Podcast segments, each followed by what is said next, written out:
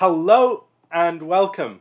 I'm joined today by the author of a new book, Digital Liturgies Rediscovering Christian Wisdom in an Online Age. Samuel James, it's wonderful to have you with me. Thank you, Alastair. It's so good to be here. So, Digital Liturgies, this book that you've written, is a book by you as an evangelical, principally for evangelicals, about how the internet shapes us and here's just one passage from the book. When I tell someone that it's about the spiritually formative power of the web, this your book, I can almost always see a mixture of understanding and confusion in their faces. The confusion may owe to the fact that many evangelicals do not intuitively attribute spiritual significance to things. Objects, places, and other material realities don't seem morally or spiritually important we tend to emphasize the limits of material things, what they are not. The church is not a building. God's word is not a leather bound book, but the canonical words within that book. Our attention is fixed on the immaterial, often to the exclusion of the material. Evangelicals have tended to historically adopt new technologies very optimistically and to focus very much upon ideas and content as the thing to be wary about. Um, and certainly in our approaches to new digital technology, that's for the most part been the posture that's been taken. Where do you differ from such approaches? And can you give some reasons why, particularly on the basis of evangelicals' own convictions and commitments, why we should share some of your concerns about online media? Yeah, so I think in my experience growing up as an evangelical, I think it's important to remember that all of us just have one sets of experiences, and we can't speak for absolutely everyone in a broad tradition. Um, but I do think in the evangelicalism into which I was born and uh, in which I've remained now in my adult life, um, there has been such an emphasis on the neutrality of uh, material things. So, um, you know something is just how you use it. It's it's not inherently good. It's not inherently bad. It's uh, it's simply responsive to the wishes of the person using it. And whether this was talking about uh, you know certain medical technologies or television, um, the logic of that approach definitely I think became the dominant way of thinking of the internet among the, the church culture in which I was raised and myself. Like we just kind of took it for granted that uh, there was nothing about the internet itself that had a a particular effect on us. It was simply a tool, like um, a screwdriver or a, a drill. You, depending on what you want to use it for, it could be good or bad. And and I think I think the the problem with that approach is twofold. One, and, and primarily, and, and, this is I, I spent a good amount of time in the book kind of addressing this.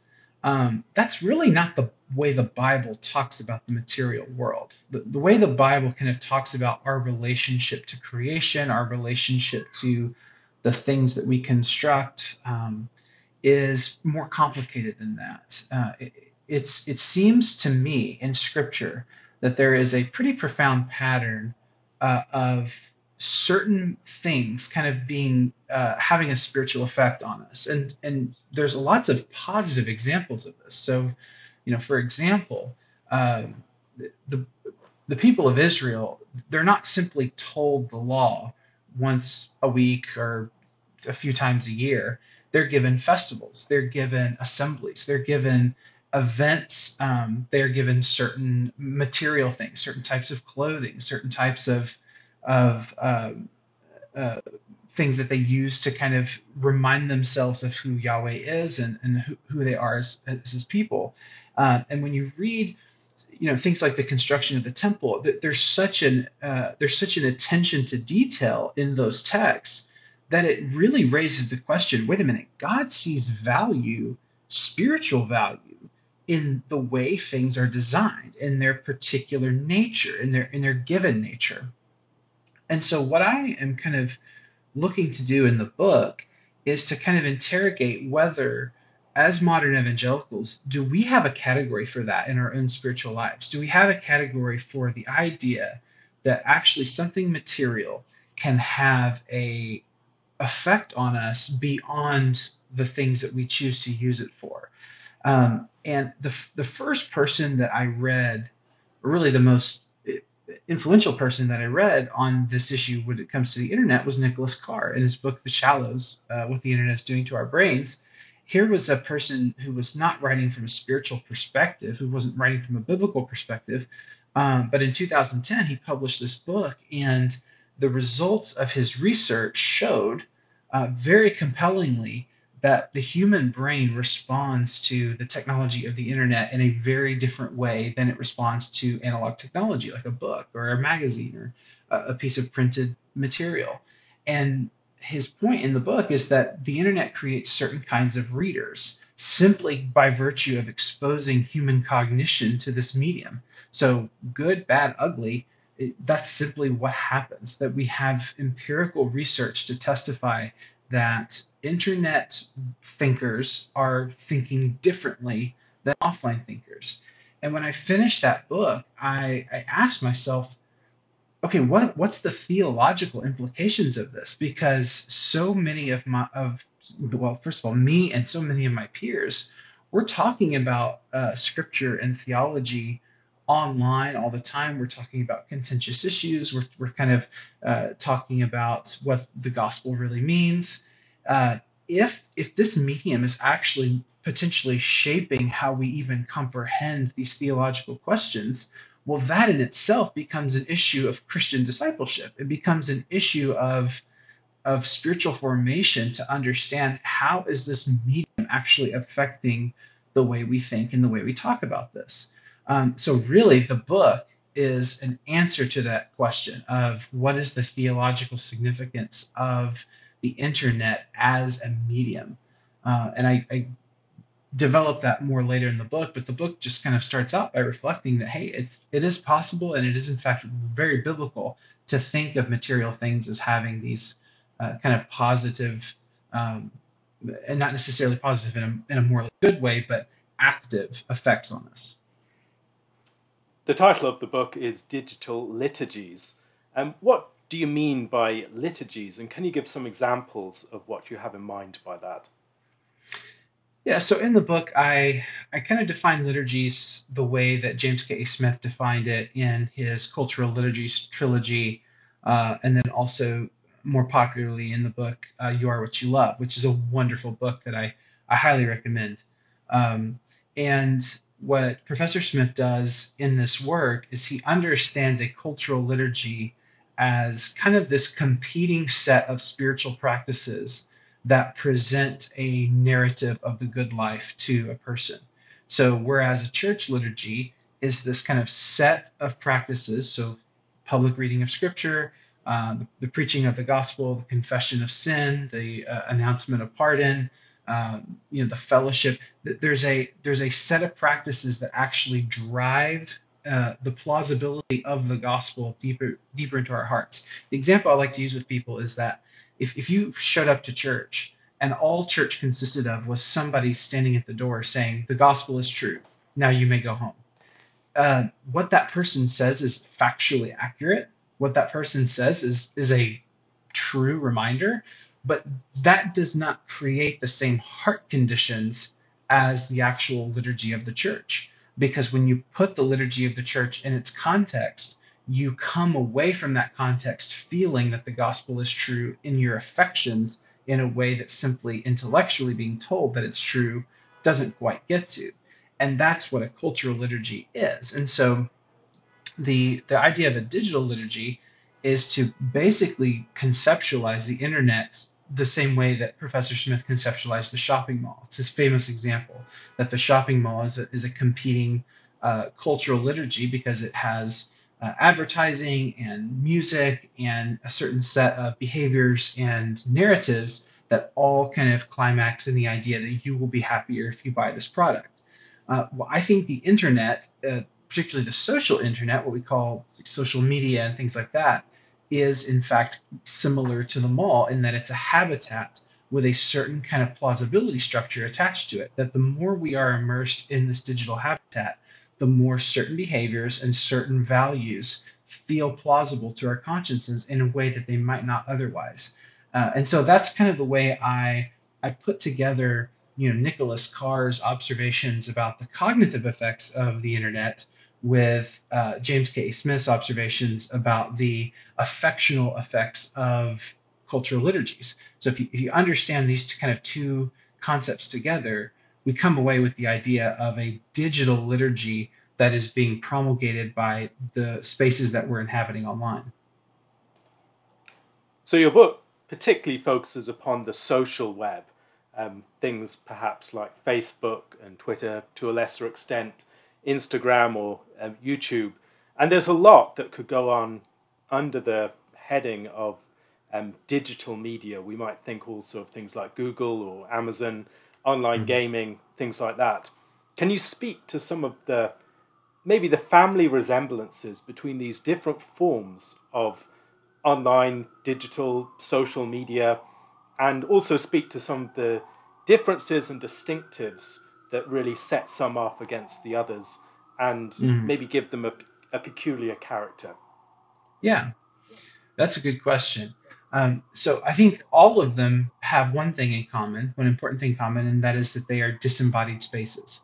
So they are they are places that you can go to interact with where you actually don't need to be in a particular place. You don't actually have to exist in this space as an embodied person. So you simply log on, whether that's Google, Amazon, Facebook, YouTube, Reddit, whatever. No matter the space, you you are a member of this of this uh, commons, you're a member of this environment simply by virtue of your kind of mental participation and your expression of yourself through digital characters, posts, likes, whatever. Um, so that's one massive thing that all these platforms have in common. Um, I do think that there's connecting tissue between uh, you know certain platforms in a way that can be harder to see on the surface. So one of the things I talk about in the book is the how the internet has really created a uh, a new way of kind of litigating truth claims, uh, the customer review. So the customer review has become essentially the the primary thing that people of my generation and particularly younger uh, consult when they go to evaluate whether they want to buy a product. Uh, it, I mean, it's almost as instant as finding the product itself. You you see a page for it, and then you see the customer review, or whether that's a product or a restaurant or even a doctor's office, something like that. You want to see what other people are saying about it. Uh, and in the past, uh, in order to know more about this particular product, you had to know somebody personally who had actually experienced it, purchased it, you know, been to that office or uh, been to that restaurant, and you had to communicate with them in a, in a personal way. Well, now because of the customer review, there's there's almost this social currency of um, something is something is is desirable, something is valuable to the extent that that is reflected on a positive customer review. And if you see the negative customer review, it can turn you away. And that right there is a is is a really profound shift in how we understand uh, how to litigate uh, truth claims. Um, so, for example, if a, if a company has negative customer reviews that uh, maybe fabricate some details about an experience, uh, there's there's there are some expensive legal recourses that they could go for, but for the average person seeing that, that doesn't exist. Like they, they, they have no way to tell whether these reviews are truthful or untruthful. Uh, it's simply the, the, currency that they're reading, and I think that's I think that's true of social media as well. People talk about you know the death of expertise. They talk about kind of the flattening of knowledge, um, the the erosion of kind of institutional trust and credentialism, and those these are complex topics that require care. It's it's not simply a, a monolithically bad thing that uh, you know experts are held more accountable by online swarms. Um, but I do think that's a profound shift in the way we uh, evaluate claims. It's, it's a profound shift in how we make decisions and how we uh, make choices in our personal lives and the things that we consult. So I, I, think that's one thing that, you know, whether it's online shopping or YouTube, I think that's one thing that they have in common. And I think one difference, though, is that particularly with with social media, uh, because social media is a very personal thing compared to online shopping or compared to like streaming Netflix or something like that. Um, there are there are elements of commonalities between those platforms, but when you're talking about social media, you're talking about really relationships. You're talking about uh, developing a sense of who you are uh, in a context in a social context versus who this person is. So you know whether it's Instagram and it's you're posting pictures of your family or pictures of your vacation. Well, there's that's something very personal. That's something that you know 20 years ago, uh, 30 years ago, you you would have only shared with people who could go into your house and see your scrapbook or your photo album or your family photos. Uh, well, now that's that's a part of your public uh, currency. It's a part of your public identity, who you are. Um, so this is these are very personal technologies, and I think I think the personal nature of social media is what kind of takes these uh, spiritual and emotional effects and really amplifies them. But, you know, it's one thing to talk about, you know, the disembodiment of the web or the uh, the decline of trust in institutions or the death of expertise. It's, it's one thing to talk about that in the abstract, um, but but all of these effects are weaponized by the fact that we feel like we are existing with each other online. That, that this is a real community. That this is a commons. That who I am is out there in some way uh, on social media. So I think that's a that's one thing that kind of separates maybe your your more classical odd word to use, but more kind of typical social media platforms from other uh, web technologies that may kind of have the same disembodied ethic, but are not quite as personal in the way they apply it. So perhaps one of the strongest and most arresting statements in your book is found very early on you say the internet is a lot like pornography. Hmm. No, that's not a typo. I did not mean to say that the internet contains a lot of pornography. I mean to say that the internet itself, i.e., its very nature, is like pornography. There's something about it that is pornographic in its essence. Can you speak a bit to that? It seems quite a strong claim to make, and one that many people, I think, would instinctively resist. Um, what is it about the internet that makes it pornography like?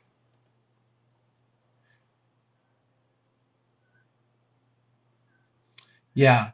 Um, so I I would say that the best place to start with understanding this is by uh, defining pornography as specifically as possible uh, and as, as fundamentally as possible. Um, pornography is taking an ex- taking something that can only really be an experience. It's taking something that is an experience shared between subjects and it's turning it into a consumable commodity for a third party. Um, so you take the experience of sexual union, um, and this this is meant to be something that is entered into by by two people, by a man and a woman, uh, and you're you're creating kind of this this three dimensional uh, element to this that doesn't exist to it inherently. You're you're putting the two subjects in a uh, in a box, so to speak, in a camera, and you're creating a spectacle out of this experience.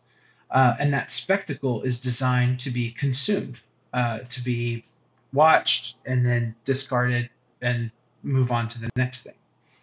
Um, so if we understand pornography in that way, then I think it's not hard to conceptualize how the internet itself tends to have that effect on everything uh, it, it's not simply sex that is an experience that tends to be commodified.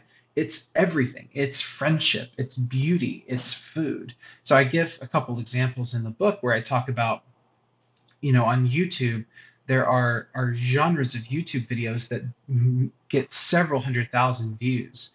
Uh, and you can actually have people in the in the YouTube video, the content creator kind of simulate friendship. So they'll they'll talk to the camera as if you're right there, or they'll they'll watch a video and you'll kind of be watching them watch the video, and it'll kind of give the allure of friendship. It'll be this this almost uh, role play where this person on the on the YouTube screen is pretending to be next to you, is pretending to be somebody who knows you, Uh, and and the idea is that you can capture the essence of friendship in a YouTube video, and the person streaming a YouTube video can can watch someone simulate friendship, and that can be a, a pleasurable, consumable product for them.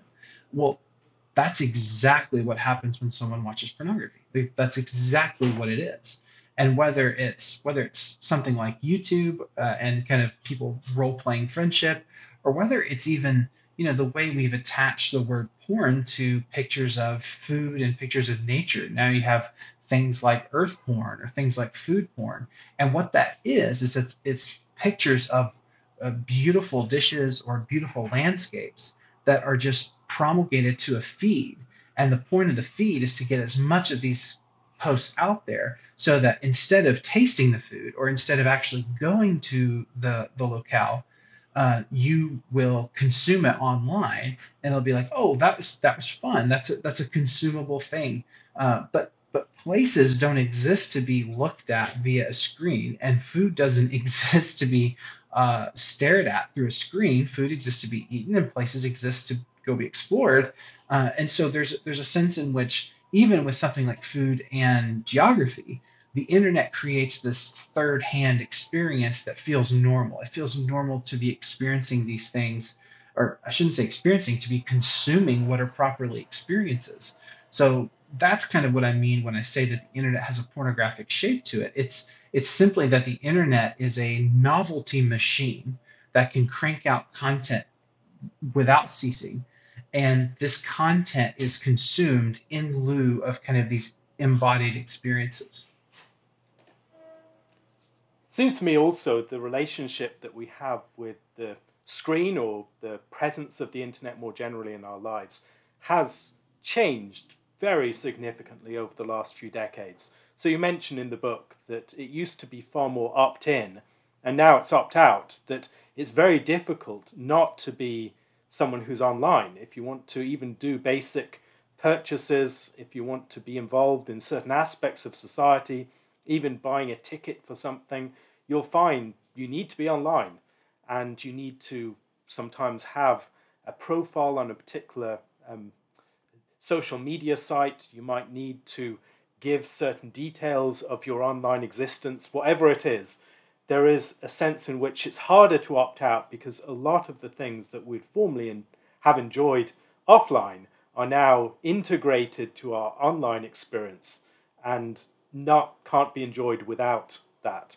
And it seems to me beyond that, there's a sense with the rise of our digital mobile devices there's a sense of the ubiquity of the internet in a way that there wasn't. It follows us wherever we go, it's in our pockets. And there's no sense of being offline in the same way, except when we lose connection for a significant period of time. And it can be a source of anxiety for people that they don't know what's going on, they feel disconnected and detached.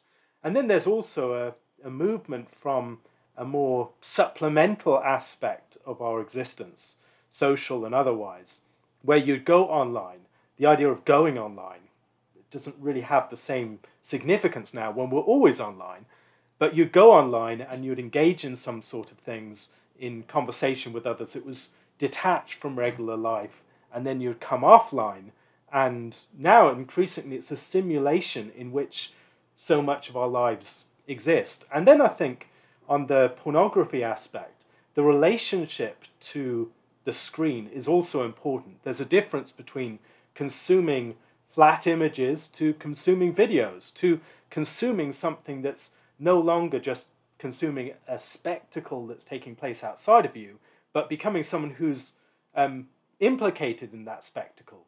And I think increasingly there is a shift in the way that we're relating to our screens. So now we have augmented reality, the um, reality of, or the digital reality increasingly is imposed upon our outside reality, or we have virtual reality, a sort of supplement or substitute for reality, or we can have artificially generated reality. And in each of these ways, they're it's tailored to our desires and fantasies, and it's a realm in which um, we increasingly find ourselves detached from, and also a realm which is an increasing competition with the concrete world of reality. It seems to me that it's very hard to experience reality in a pure form now, um, given the uh, way that the internet and online reality increasingly shapes our ways of engaging in, our sense of being connected within, our p- perspectives upon the world that surrounds us. What does it mean to relate to something that is increasingly becoming, in an analogy that you use very early in the book, like the water that we swim in? Is it possible to get outside of that water, to halt its progress within our lives? How do we stand outside of that and get some sort of imaginative per- purchase upon what it is, even? Mm-hmm. Yeah, that's a great question. Um, so I, I do think it's possible, uh, and I think it's possible partially because um, you know theologically I'm convinced that the Lord has put our generation in this particular era for a reason, and that none of these technological innovations are beyond you know His sanctifying power. So I, I you know when Jesus, I mean the, the first century Roman world was was pretty rough too on Christians. Uh, and so when Jesus prays for his disciples, he, he says, I do not pray that you will take them out of the world, but that you will protect them from the evil one. Uh, so, so that's our prayer. So foundationally, yes, it is possible to resist these effects. I think at a, at a practical level, though, um, we have to be pretty realistic about what it might take and the very countercultural ways that we might have to uh, resist this. I, I, I don't think I, I don't even know if it's possible to truly feel how revolutionary the smartphone is anymore. Like we've just lost a sense because it's so assumed and it's everywhere. We, we've lost a sense of just uh, being gobsmacked at how in less than 20 years uh, our relationship to the outside world, our relationship to the web, our relationship to to each other's communications has been completely redefined. Like it is it is a complete redefinition of our of our existence really as modern people that the notification in our pocket so that we can be out it doing something with someone at a restaurant or at a party or maybe on a remote island anywhere and that our work our leisure our hobbies can actually like go off in our pocket and that, that this can actually create this this sense of dislocation that I talk about later on in the book. You know, I'm here, I'm with this person, but I I can have in the palm of my hand a completely parallel experience that is millions of miles from here. Um, that is a revolutionary thing in in the development of societies, in the development of technology, and for, not for any small reason, have sociologists like Jean Twenge and uh, Brad Wilcox and uh, Jonathan Haidt have shown, I think, very compelling evidence that the rise of the smartphone and the smartphone becomes, I think, ascendant in American culture around 2012. The iPhone releases in 2008. It takes a few years to kind of uh, disseminate in culture, but by 2012, your your typical kind of older teenager has a smartphone. Uh, and to, to look at the research showing reports of anxiety, depression, loneliness, uh, difficulty focusing, um, severe mental struggles, to look at the the reported incidence of those things and the share of mar- the market share for for the smartphone is absolutely astonishing. I mean, it, it the two charts essentially overlap. Um, and I, I, think we have to take that seriously that, that the smartphone, especially, is a very powerful, very formative device. So, in terms of how we kind of step outside of that, I, I think, honestly, Alastair, one of the things that people I think are going to do is they're going to reevaluate their relationship with their phones first. They're going to reevaluate their relationship to mobile technology. And I actually think this has potential to become a a public policy issue. Um, I, it would not surprise me at all, given some of the current conversations that Josh Hawley and others in Congress have had on these issues, that there was an attempt to kind of uh, restrict the sale of these devices even to parents of uh, younger children. um, we've seen a we've definitely seen a movement against these in school.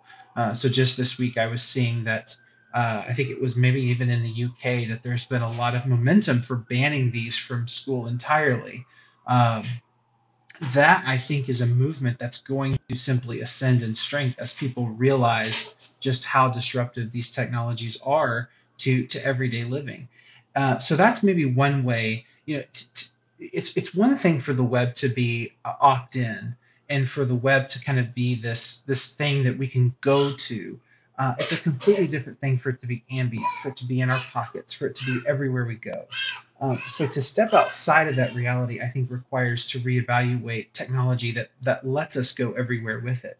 But then also, I, I think we have to uh, we have to kind of listen to people like Andy Crouch, who are so helpful in thinking about how is your life arranged. So is, is your life arranged in such a way so that these digital technologies are kind of the center of your home life? And this this is convicting to me as a, as a parent of young children. Uh, it's convicting to me at person at an individual level. Like is is the is this is the computer, is the smartphone, is the is the smart television, are these structured, are these embedded into our ordinary lives in such a way that if someone were to come into our home and for a couple days like they would be able to tell like this is what unifies our family this is what our family has in common this is what we do this is what our household does and so i think part of stepping outside of that of the digital liturgies of stepping outside of this virtual reality is to take a hard look at how deeply embedded these are into our everyday life uh, you know is is there I mean, the, the first thing you do in the morning for a lot of people, you reach over to your phone that's going off with the alarm, you turn off the alarm and you scroll. I mean, that's that's so fundamental to so many of our days. And that right there is an example of kind of how this immersiveness into the digital habitats begins first thing and is so assumed. Um, so I, th- I think it really starts there with reevaluating kind of the structure of our lives to say, hey, are, are we valuing efficiency and convenience above everything else? And is that giving a foothold to virtual unreality to kind of set the agenda for how we live our lives? You mentioned the experience of raising kids and thinking about the way that your phone and other devices um, play a role within your family life. Um, it seems to me that for many people, that moment when they start to reassess their own practice is often when they're actually having to form others. And that mm. experience of raising children will be for many that moment when they start to reconsider their own relationship with their phones and their computers and other devices. It seems to me also that for our generation, we have had some sort of experience prior to the internet, certainly in its hmm. current iterations. And so we are not digital natives in quite the same way as um, our children and um, other generations that are rising up at the moment are. They've experienced um, only life within the internet age. Many of them have only been within the age of social media after the 2005 or something like that. Their mm-hmm. experience of social media will be a lot less tempered by the ability to imaginatively stand outside of it and see it with the eyes of those who have experienced a different sort of world. Do you feel that there's a narrowing window of opportunity to address some of these questions of formation, to establish structures of resistance? Um, do you think that there's a generation arising that has does not know the age before the internet, as it were, and is no longer going to be able to develop the sort of resistance that mm. maybe our generation has the ability to. Yes, I, I absolutely do fear that. And I, I fear perhaps even more that there's going to be a very significant divide between the families and the individuals who are able who have the resources to kind of practically resist these uh, these ways of immersion into digital technology and the families and individuals that uh, for whatever reason are simply going along with it partially because they they don't have the resources ready to to uh, to make take up an alternative. And so I, I think one thing that um, is positive on that front is you know public schools kind of re-evaluating these technologies is going to be very important because there's for millions of people, particularly in the United States and, and England and other places, um, they're going to be downstream from what the public schools are doing. So if the public schools are giving students an iPad and sending them home and saying this is yours to use in your room, that's that's just what they're going to do. They're going to take that for granted. Um, and so I think it matters tremendously what public education is is saying about these technologies, and that's why it's a positive thing that there does seem to be some kind of reevaluation. Um, I do I do fear that for for the for Gen Z in particular, or I should say for the um, I'm blanking on the on the generation that comes after Gen, Gen Z. Jean Twenge names them, but I, I can't remember what she what she calls them. But so the generation that comes after Gen Z, I I I fear that because there's not going to be a category for doing school, for doing research, for relating to friends, there's not going to be any kind of existential category for that pre-internet in the way that there was for me and even for for parts of Gen Z, probably. Um, for them, it's, it's just not going to be a category that exists. And particularly with the rise of generative AI and uh, things like ChatGPT and tools that are likely to be used in an academic context uh, first, the fear there is that this is all going to appear just so intuitive and so fundamental to what it means to be a modern person that there's not going to be any kind of critical evaluation of hey like what's the alternative here? Like is it is it is it normal? Is it good that a machine has written all this music that we enjoy and that we're not listening to people who write music anymore? Is it okay that uh, you know awards are going to AI systems that create art rather than human artists. Um, and and the more this becomes kind of just fundamental and assumed, uh, the more it's going to be almost impossible for for most people to to formulate a reason for this. And even I worry a little bit. This is slightly off topic, but I, I worry a little bit about pastors who are being approached by people who um, you know, are are not really wanting to be a part of the Sunday service, and and they would rather watch the live stream. And when the person asks the pastor, you know, Pastor, I don't understand. What's the difference? If if this if I can get the singing and the sermon from the live stream, why should I even show up? I'm I'm burdened for pastors who aren't able to answer that question, uh, who you know will maybe kind of try to you know say well you know ecclesia means assembly uh, and that's just this is not going to resonate at, at the same level. And so there's a lot of i think a lot of pastors who i would really love to see understand not just the the meaning of church quote unquote but the meaning of technology the meaning of these digital technologies and to be able to point their people to the reality that hey look these these technologies mediate uh, the message in such a way so that you're you're not actually participating in the in the life of the church in the way you think you might be by not being here. Um, so I, I think that's those are the thoughts that are foremost on my mind now. It's it's a hope in the you know the, the resiliency of the word and the, and the power of the Lord to sanctify His people, but it's also a deep concern about as these technologies just become automatically intuitive for, for a lot of people, can we as Christians formulate the reasons that are necessary for people to to take those active steps of resistance, many of which are going to be very counter counterintuitive and inconvenient. The example you give of the pastor who has to persuade congregants to attend an actual service makes me think of the way that the internet does not have a Sabbath. There's no mm. natural passage of time online.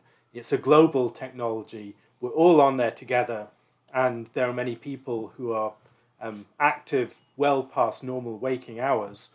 And so there's no sense of the gradual rhythm of a day, let alone the rhythm of a week with the final, um, with a movement towards rest and a movement from rest that gives you an hmm. orientation to some transcendent reality that's beyond the stifling immediacy and immanence of the the internet as a realm.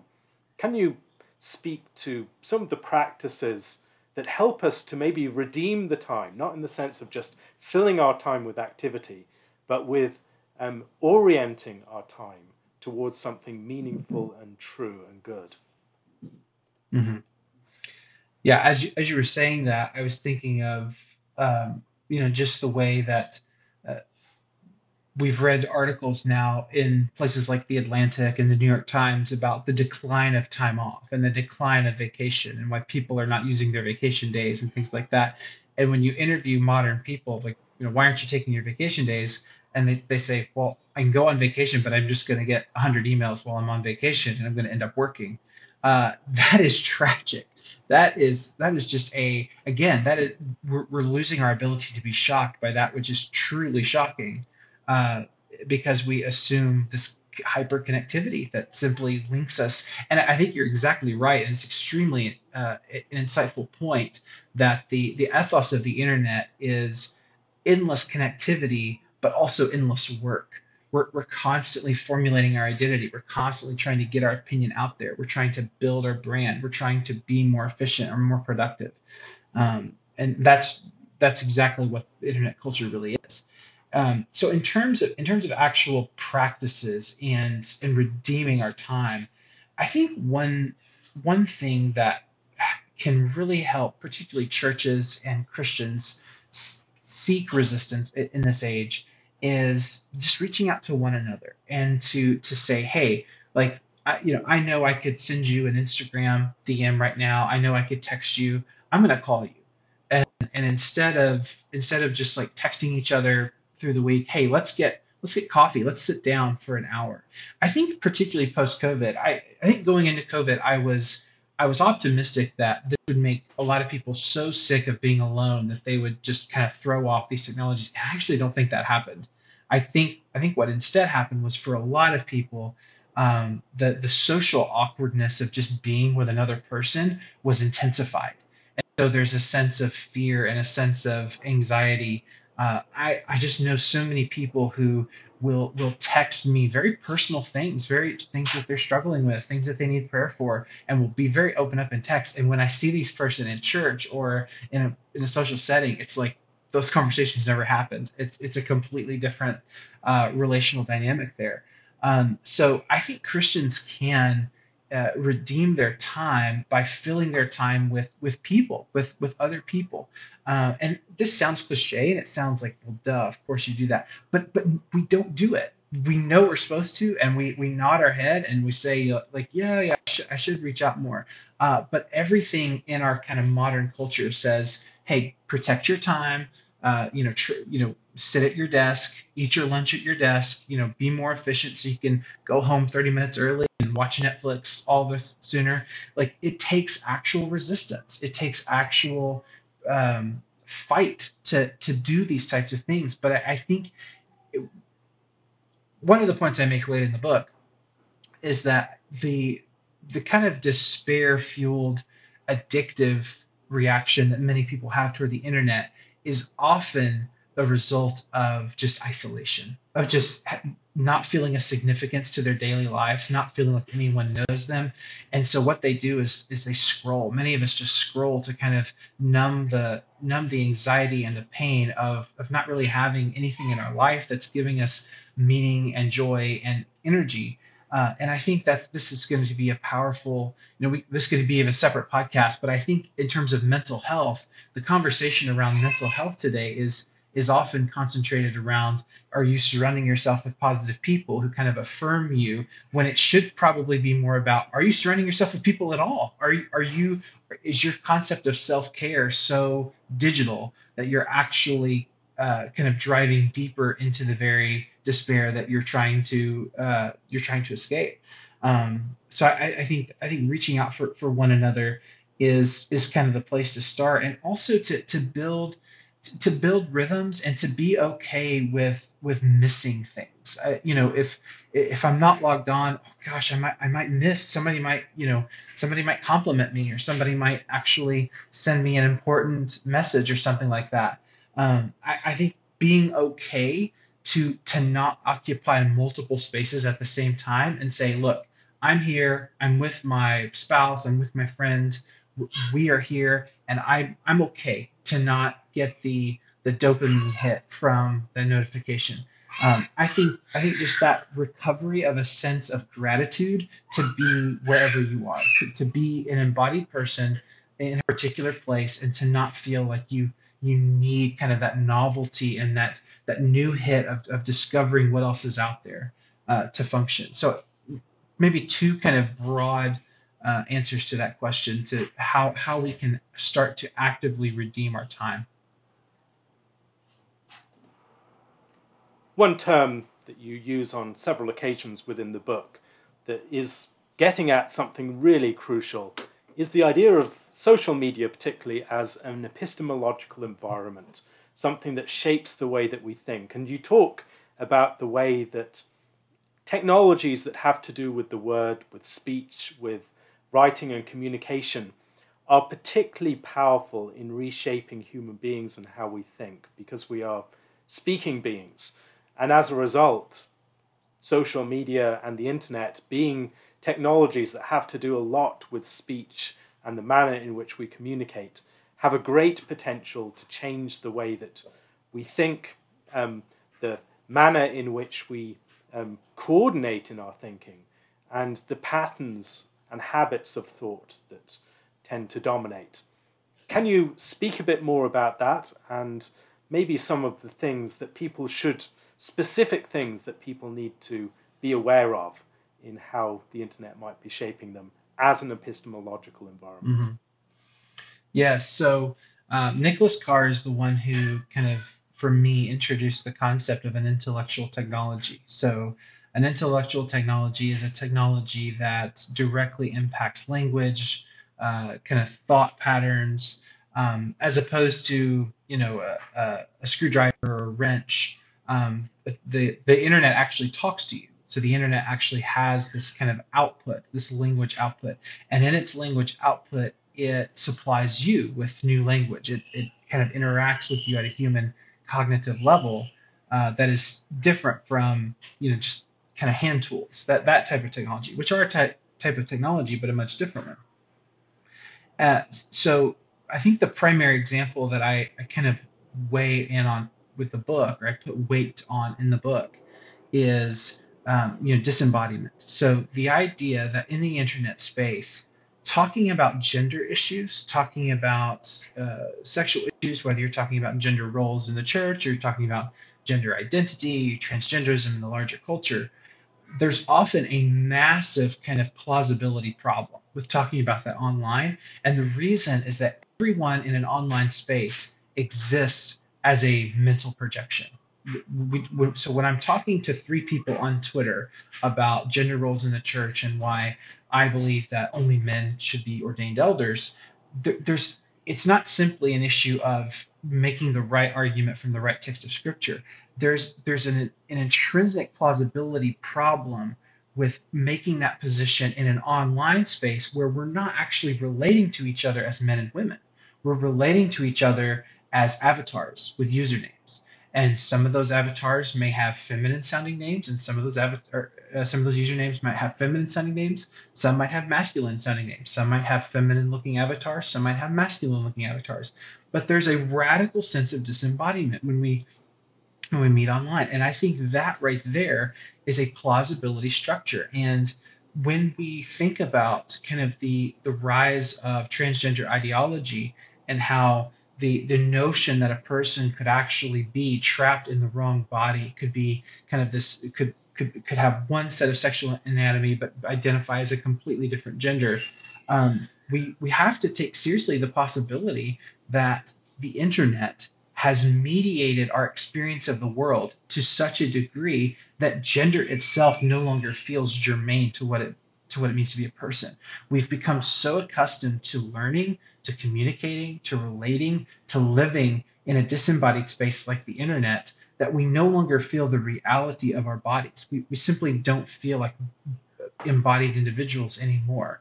Um, so so that is a that's a really profound way that I think the, the internet can operate as an epistolo- epistemological habitat, even when it's not actively giving us arguments and particular ideas in an explicit way, but simply by virtue of what it is, it's pushing our intuitions in a certain direction.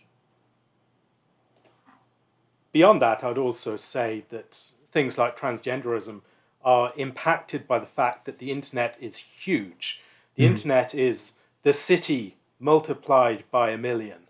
Um, the city was the internet before the internet. It was the place where you could go if you had a niche identity and connect with other people who shared that.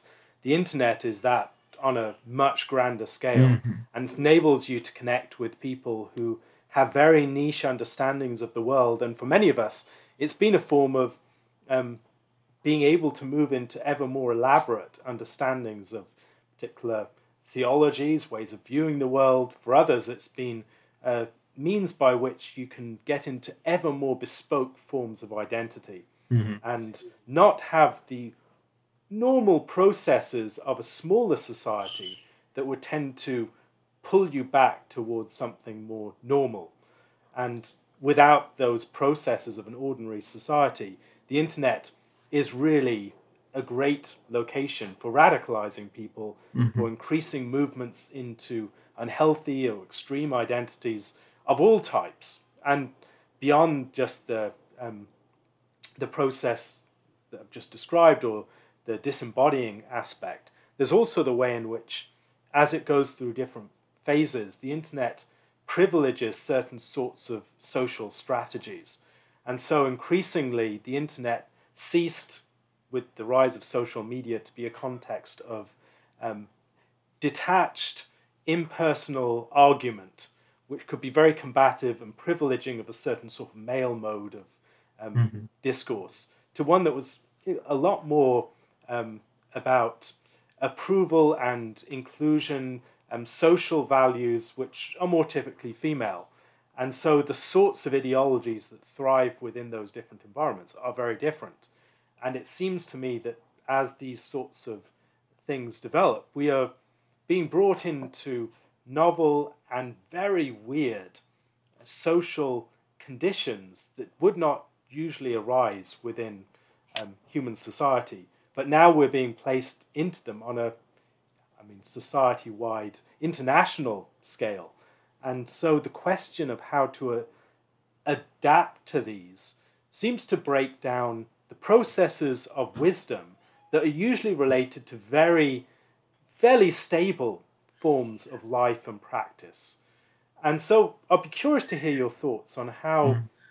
the internet, as a context that collapses all these contexts together, mm. as a context that's constantly and very rapidly evolving, can be a context within which wisdom can have a place. Wisdom mm. which tends to require um, an older generation that has understood and wisely related to a fairly stable environment, passing on a way of life to those after them. How can that operate in the context context of the internet? Or wisdom as a con- as a form of speech that is addressing things in their appropriate contexts, a word in season, um, mm-hmm. and when you're having to be all things to all men simultaneously or speak to all these different context, it seems that wisdom just does not have a home in such a world. Mm-hmm. How can we be wise people um, and continue traditions of wisdom in a realm that seems to be inherently hostile to wisdom? Mm-hmm. Oh, that's a very good question. And you know, as you were talking about the um, you know the the kind of more wild and woolly borders of the internet, um, you know, the the point emerges that culture has always had a fringe uh, there, there's always been a fringe in society. The difference now is that uh, the, the borders around the fringe have become much more porous. So there's no, it's much easier for the fringe to move toward the middle uh, because of the dissemination of, of these quote unquote democratic technologies, which I actually don't think are that democratic actually. Uh, but um, but I think that's I think that's exactly right.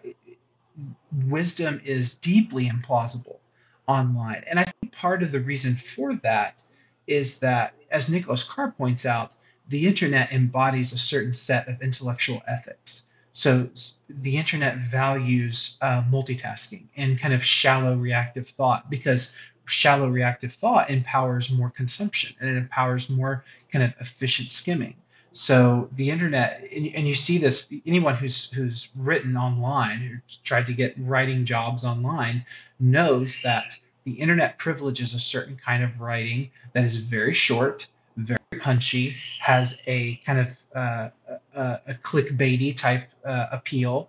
Um, and if you if you try to write something that kind of pushes against that and says, hey, like actually this issue's complicated. Let's sit with this for a minute. Let's let's kind of parse out individual topics. Well, people will become bored of that very quickly and will say, I, I am not going to read all that, or that's you're you're equivocating. Um, and so the question of what wisdom looks like in these particular environments will probably mean uh, identifying the intellectual ethics of the internet, particularly of the algorithm. I, I think the algorithm itself is a major source of the incentive to be foolish.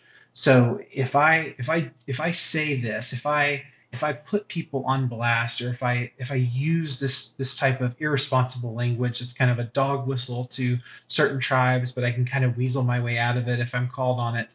If if I do this, I will ascend to the top of the algorithm. I will I will be the first thing that people see when they get on their feeds. And people might realize that I'm I'm talking about Twitter in a very coded way. Uh, Tw- Twitter's the, the chief offender here, but Facebook and TikTok have the same have the same logic to that. The algorithm rewards that which is best at captivating people's negative emotional attention. This is uh, something that you know former engineers at Facebook and Google have given interviews about about how they design the algorithm to, to to be able to capture people's outrage because outrage is, is the most reliable predictor of engagement.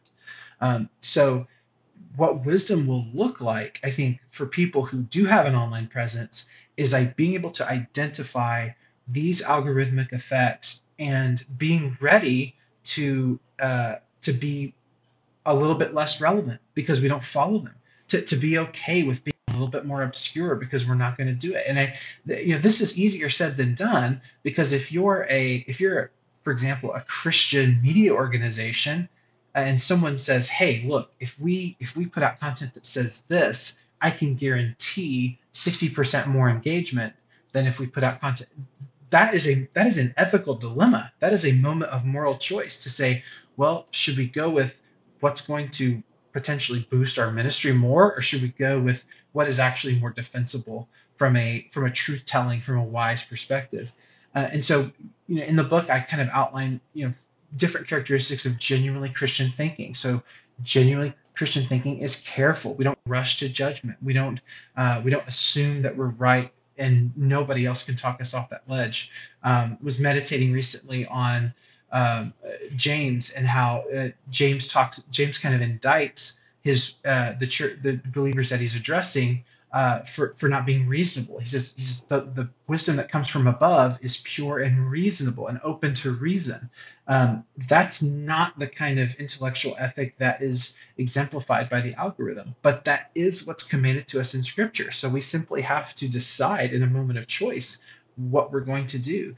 And what that might look like, frankly, is uh, being okay to be stepped on, being okay to be uh, ignored, being okay to be um, lied about. And I, am not saying there's never a time to defend oneself, uh, but we're simply not going to we're not going to win with wisdom in the moments of the algorithm. Instead, what, what we'll have to do, I think, Alastair, is we're going to have to keep a certain type of person clearly in mind in addition to our own souls, we need to keep in mind that that people are actually very burdened with a sense of anxiety, a sense of exhaustion, a sense of this world is not intelligible to them and they feel like they have no place.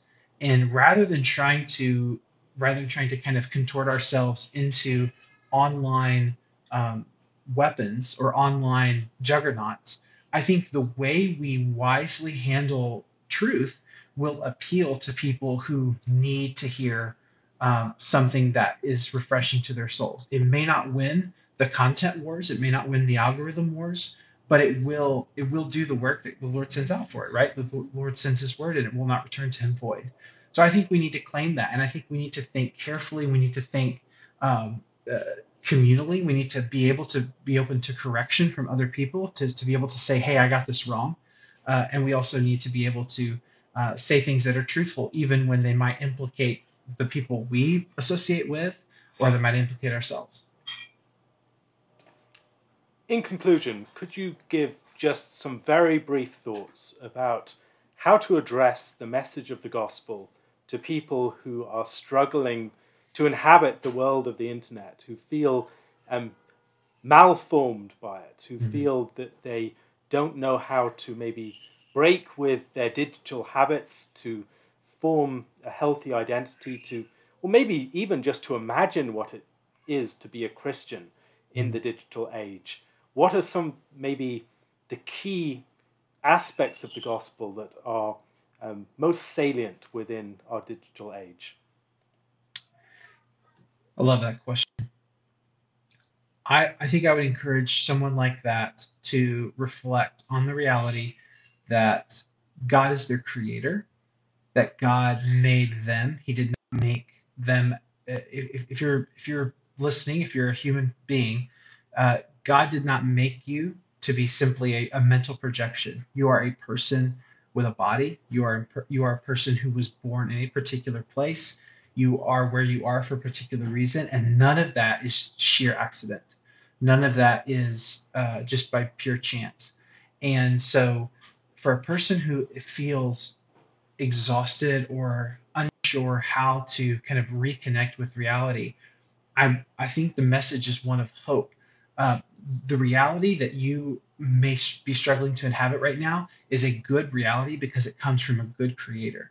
So there's a there's a wisdom, there is a overarching wisdom to your life, to who you are, to the kind of people that you know, to the kind of people that you are with, to uh, to the kind of circumstances that you find yourself in, even if they're extremely painful. There is a design for it, and what what people have to what people have to realize is that the Lord is a good is good. He's good. Taste and see that the Lord is good. Uh, in what He makes is good, and I think what we're looking for when we give ourselves over to digital technologies is we're looking for a promise of a life that's a little bit better than the one we have. Uh, friends that are a little bit more attentive than the ones we have, a platform that's a little bit bigger than the one we have, an image of ourselves that's a little bit prettier than the one we have. Um, and I think the message of the gospel comes in and says that even if you could, even if you could achieve all of those things, that wouldn't satisfy you. That's that's not what you're created for. You're created not to have this kind of perfect projection of yourself. You're created to actually know the God who made you, body and spirit, and who, whom you belong to by right. Um, so I, I would hold hold that forth to them as an invitation, really, to know the true God, know the God of, of reality, and the promise that He uh, He will uh, save and will love uh, everyone who comes to Him. Thank you so much for joining me, Samuel. Thank you, Alastair. Samuel's book is Digital Liturgies. I'll put the link to it in the show notes. Thank you very much for listening.